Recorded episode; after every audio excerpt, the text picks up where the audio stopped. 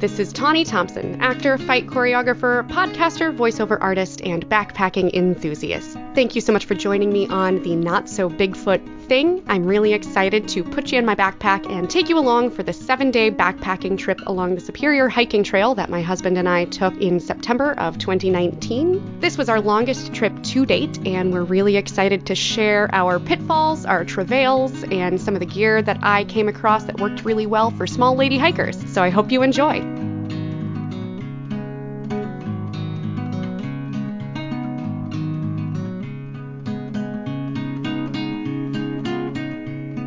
right, uh, here it is, day four. I was not really going to uh, record this morning because nothing particularly eventful happened last night or really this morning until. Uh, okay, so if you are made queasy or do not care about the mention of menstruation, please skip ahead, insert amount of time here. Skip to 6 minutes and 30 seconds.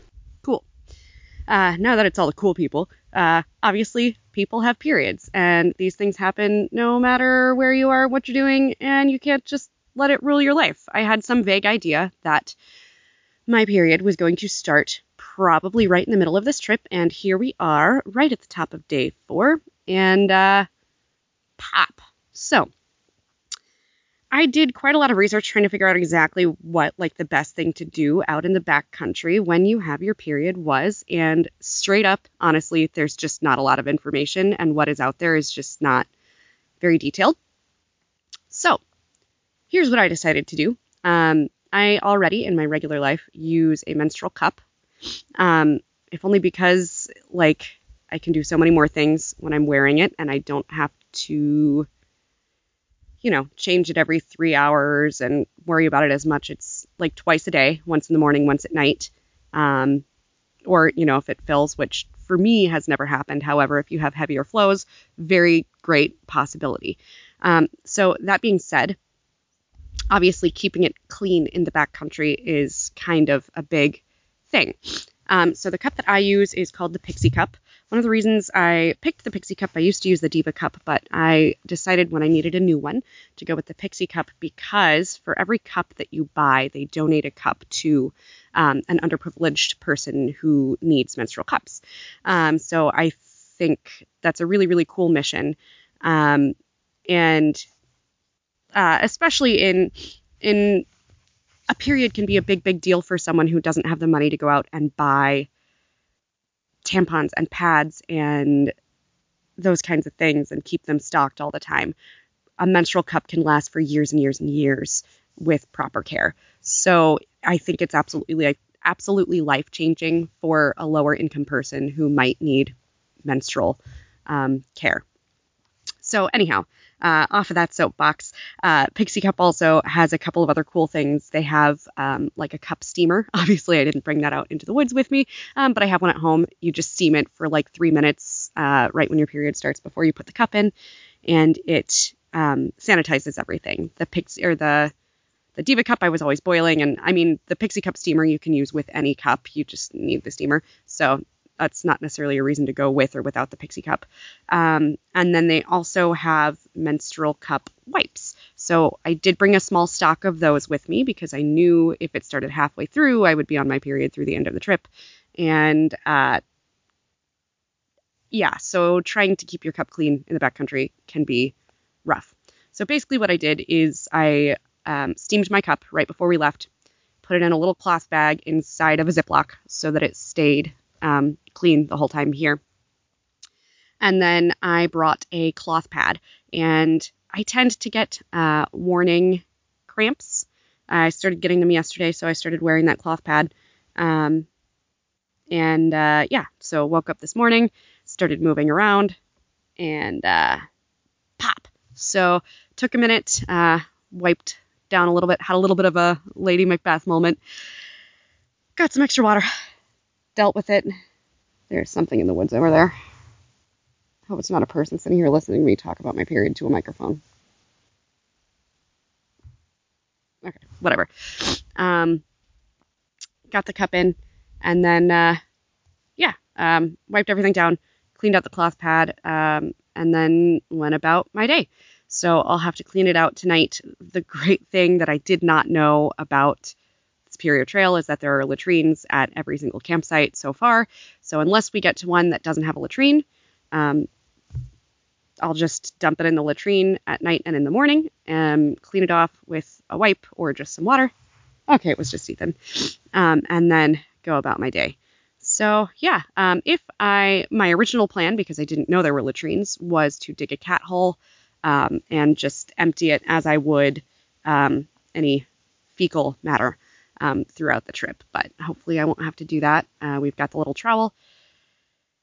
And yeah, so it kind of sucks, you know, not gonna lie. It, you know, dulls your energy a little bit and makes you a little tired, and the morning cramps are no fun. But overall, it is something that can be easily dealt with in the backcountry, and there's absolutely no reason to cancel or delay a trip or reschedule a trip because you know you're going to be on your period. Yeah, so soapbox over, uh, me out, and we'll let the regular people listen back in now.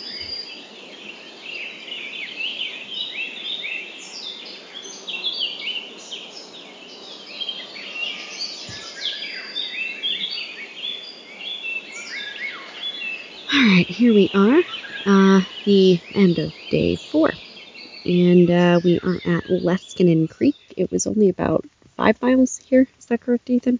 Maybe a little more. I think it's five. Slightly less, even. I thought it was like five and a half. I think it's 4.7. Ethan thinks five and a half. I'd have to look at the guidebook, and I'm not going to do that. Um, yeah, um, wasn't too bad of a hike until we got pretty close to the creek here, and it was very, very, very, very, very, very muddy.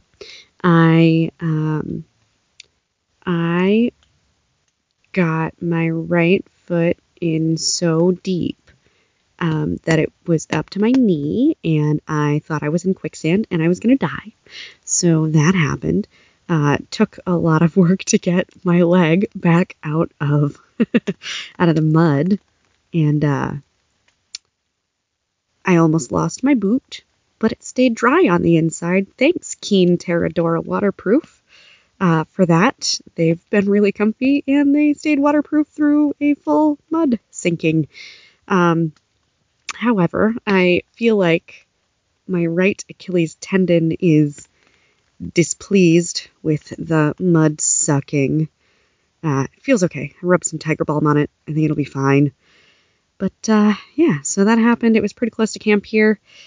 Um, the guidebook said that the creek would be unreliable for water in uh, in dry conditions. I don't think I would call the last couple of weeks dry conditions, but uh, it was still a little bit hard to get water out of there. But yeah, it worked. We did it. It's fine. And uh, we're here. It's actually really, really pretty over here. We heard a lot of wildlife, saw some woodpeckers flying around. There was a chipmunk watching me poop. Um, so yeah, they've been running around in the leaves and it's been kind of really cute. I heard an owl in the distance and he was really, really cool. Um, I really like owls. Those of you who don't know me won't know that I really like owls. So I really, really like owls. Uh, so I tried to get the one at Egg Lake yesterday, and I think I got like one hoot out of him. And I was to try to record this one, um, but we had some uh, some people show up here at camp and wound up chatting with them for a minute, and the owl stopped hooting, so I didn't get him. Maybe if he hoots again during the night and I'm awake, I'll try to catch him. But uh, we're on the far side of camp, so I don't know how loud it would be. Anyhow, maybe I'll try. Um, yeah, so oddly enough, we had another couple show up. I completely forgot their names and I feel terrible, but I think um, the woman's name was Patty. And I really don't remember the guy's name and I feel awful. Um, and then another gentleman showed up uh, just at dusk, and I don't think he even gave me his name. I have no idea. Okay. He seems pretty cool. He is through hiking the trail, and uh, yeah. So then it, it really started raining here just a, a little bit ago. So we just crawled into the tent. It's not quite dark yet out there. Um, I took some ASMR audio of the light rain on the tent. I think I did 10 minutes, so I'll see about maybe looping it. And I think I'm going to release that and the Egg Lake night sounds that I took yesterday as just like a special ASMR track. And I'll put them up as a downloadable file on my website that you're welcome to. I don't know about y'all, but sometimes I like listening to that kind of stuff while I'm sleeping, and it's kind of nice. So I'll put that out there because I think I got some really nice noise. Um, trekking poles, yeah. Um, pro tip, pro tip of things that we didn't do and should have done. Uh, get some trekking poles if you're going to do the Superior Trail. Um, there is a lot of, like, I don't want to call it mountainous, but like, it's sort of kind of mountainous, y'all. It's Minnesota. It shouldn't be, but like, it is. So, yeah, get some trekking poles. We're going to, and then we're going to come back sometime. Maybe we can do, you know, like more of the trail than we did this time because some of it's just exhausting. And uh, word on the street is trekking poles can help with that. So, pro tip. Pro tip. Also, Keen hiking boots, waterproof kind. They really are waterproof, even when you sink your foot into the mud. Is that just a leaf? Oh, Okay. I think I heard a leaf. It's cool. Um, yeah. Um, so tomorrow we are we're gonna take a pretty short hike, but it sounds like it might be a slightly challenging one. We're not sure yet. Um, and we're gonna stay at section 13. It's supposed to be fracking gorgeous, and we're hoping to finally see Lake Superior. Uh, we haven't yet, and uh, maybe, maybe, just maybe, the elusive Lake Superior will appear here. So yeah. And then uh yeah, I think that's it. I don't know. I can't think of anything else today. Uh oh. Um we've had some pretty good luck with the Nomad uh or the Goal Zero Nomad 7. I think we have a chipmunk. I'm pausing. Okay, false alarm. Uh, we have a toad hopping in circles around the tent, and he was in our vestibule for a moment. I tried to get a picture, but he hopped away. So, um, that. I, uh, oh, oh, solar panels. So, uh, yeah, we've been having some really good luck with the um, Goal Zero Nomad 7. Uh, we had really good luck at Egg Lake yesterday. It worked really well, but um, been pretty cloudy today. We had it hanging off of the back of my backpack.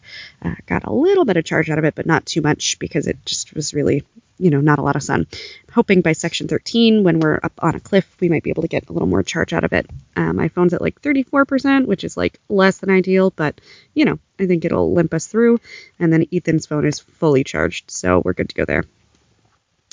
So yeah, um, I guess that is where I will leave it for the night. And I'll check in in the morning. Happy trails.